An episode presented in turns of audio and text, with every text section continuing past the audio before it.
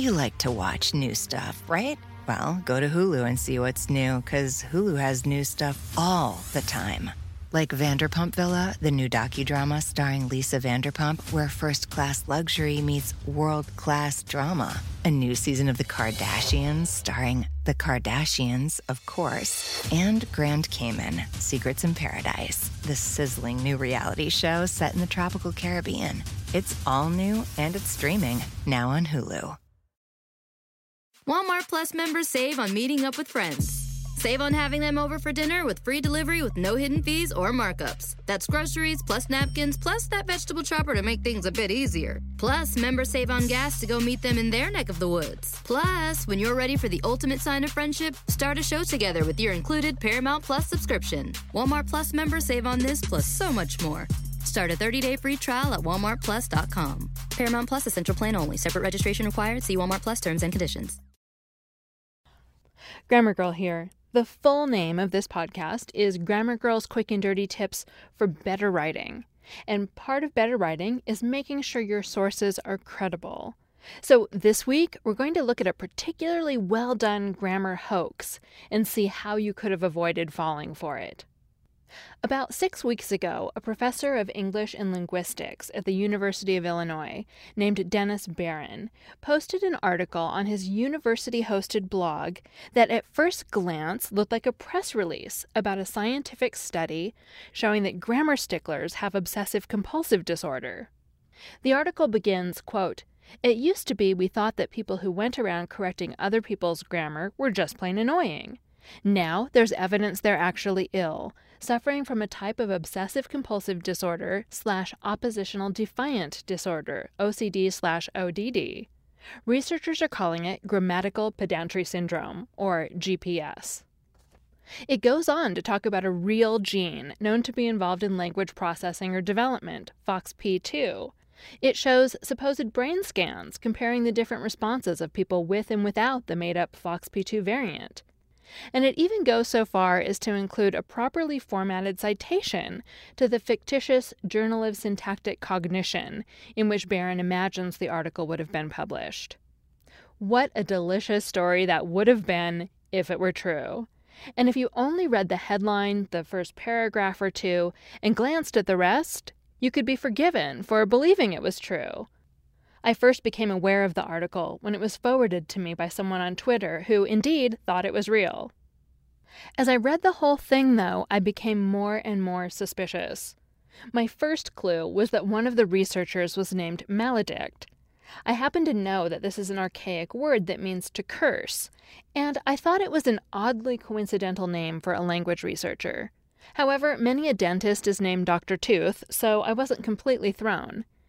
In retrospect, the other researcher's name was also suspicious, but I didn't realize it at the time.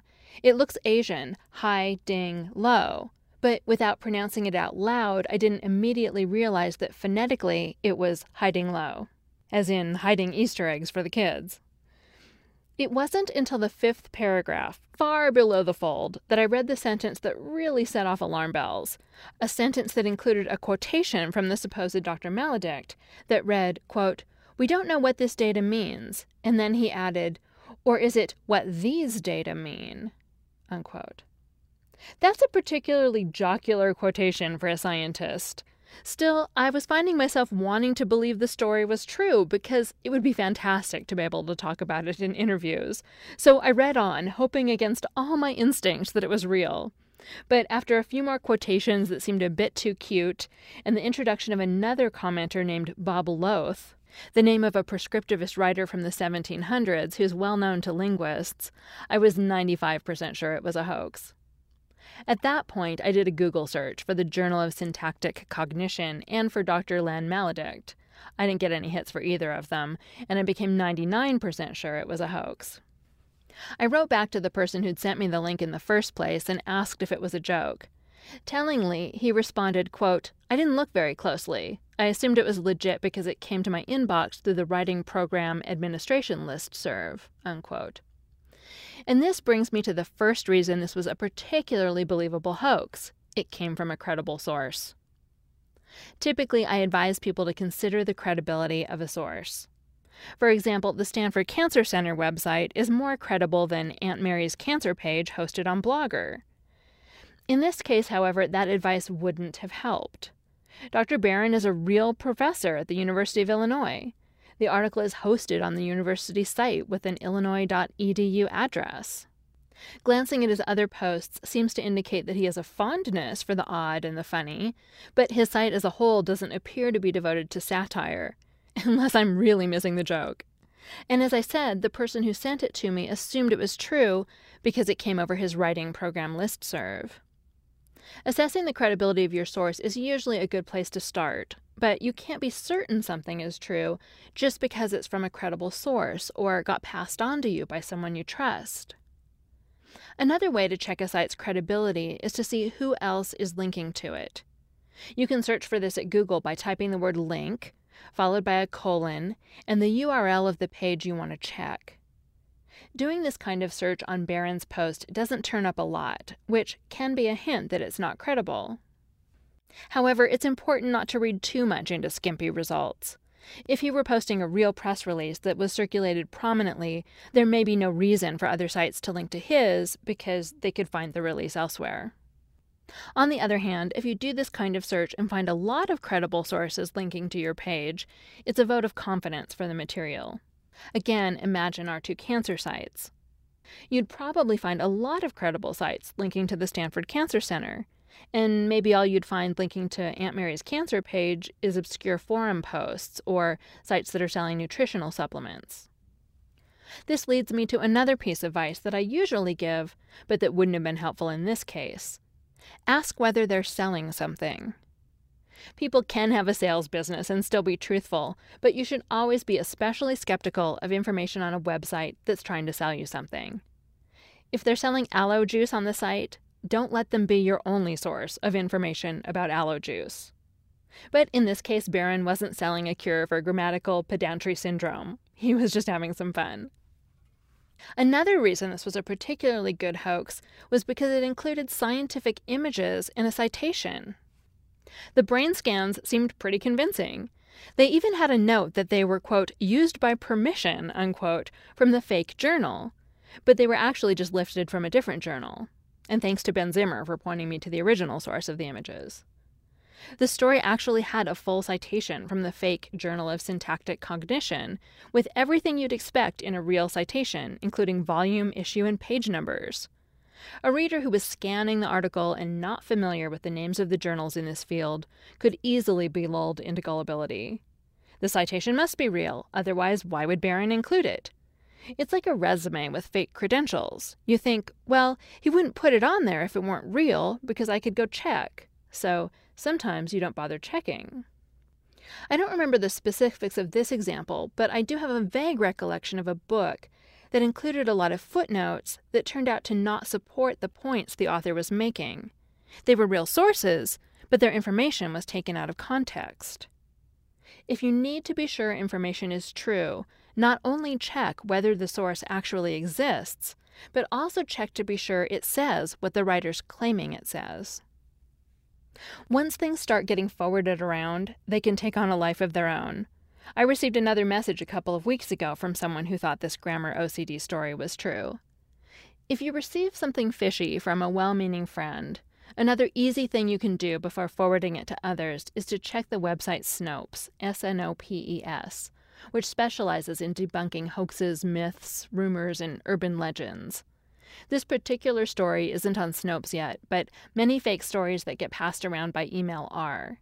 Check Snopes to keep yourself from looking stupid by forwarding something that isn't true. One thing you'll notice about a lot of things like this that turn out not to be true is that they play on widespread fears, like a lot of urban legends about crimes that never happened. Or they have just enough plausibility to make you believe them. At some level, you want to believe them. I mean, those grammar sticklers do seem a little obsessive at times, don't they? It can be annoying when someone corrects your grammar, and you might get a little joy next time from pointing out that they have a mental condition, right? When you want to believe something is true, that's the time when you have to recognize that you're susceptible to being tricked, and you have to dig even deeper. To be a good writer, you have to be sure your sources are real and correct. For the app subscribers, I know this is supposed to be an ad-free show, but I ended up putting so much into the ad that relates to the podcast, I felt like I'd be shortchanging you if I left it out. So please ignore and forgive the ad and listen for the fascinating tidbit about Noah Webster. Thanks again to Audible for sponsoring the podcast. The audiobook I started listening to last night is The Forgotten Founding Father, Noah Webster's Obsession and the Creation of an American Culture. And in a strange coincidence, since I started working on this Grammar Girl podcast almost a month ago, the author, Joshua Kendall, says that Noah Webster suffered from obsessive-compulsive personality disorder, and that those characteristics are what made him able to focus so diligently on his dictionary for more than 30 years. So, although the story about grammar sticklers in general having OCD was just a joke, apparently America's first dictionary maker had a related condition, OCPD. And I figured that given the nature of this episode, I'd better actually check some additional sources and not rely on just this one book, since it seems almost too good to be true. First, I found two separate articles in Psychology Today detailing Webster's condition. Now, both articles were written by Kendall, so they aren't exactly independent evidence. But two articles being published a few years apart in such a well-known magazine gave me some confidence that it's true. If they'd gotten complaints that it wasn't true after the first article, they probably wouldn't have let him publish the second article.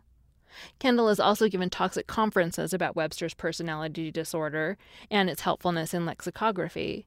He had previously written a biography of the man who wrote Roget's Thesaurus, and his bio says he received 2 awards for excellence in reporting on psychiatry. But it's important to note that although Kendall presumes that Webster had OCPD, in an interview, he seems to make it clear that this is just speculation on his part.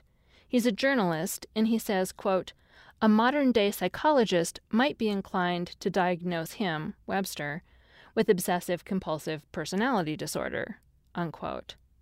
The "might be inclined to" qualifier suggests to me that no modern-day psychologist has actually addressed the issue by directly going through Webster's history and papers. I didn't come across an academic article on Webster's condition. On the other hand, you should also never take an offhand comment in an interview as fact either. People misspeak or are misquoted all the time. Still, based on the author's credibility and the multiple places he's raised the idea, I'm inclined to believe he's right and that Webster had OCPD. But as I said in the podcast, if something seems too good to be true, it's always good to dig a little deeper and not just take it on faith. I'm Mignon Fogarty, better known as Grammar Girl. You can find a transcript of this podcast and hundreds of other articles at quickanddirtytips.com. That's all. Thanks for listening. There's a moment you realize you're ready for what's next in your career. Maybe it's when you're trying a new scone recipe and think, I could open a cafe. Or maybe you're helping a coworker and say, I could teach a course on this. Whatever your moment is, it's never too early to plan for a career that lives longer. That's why, the younger you are, the more you need AARP. For skills training, resume tips, and job listings, visit aarp.org/work.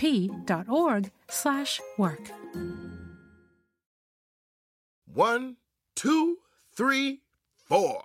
Those are numbers, but you already knew that. If you want to know what number you're going to pay each month for your car, use Kelley Blue Book My Wallet on AutoTrader. They're really good at numbers. AutoTrader.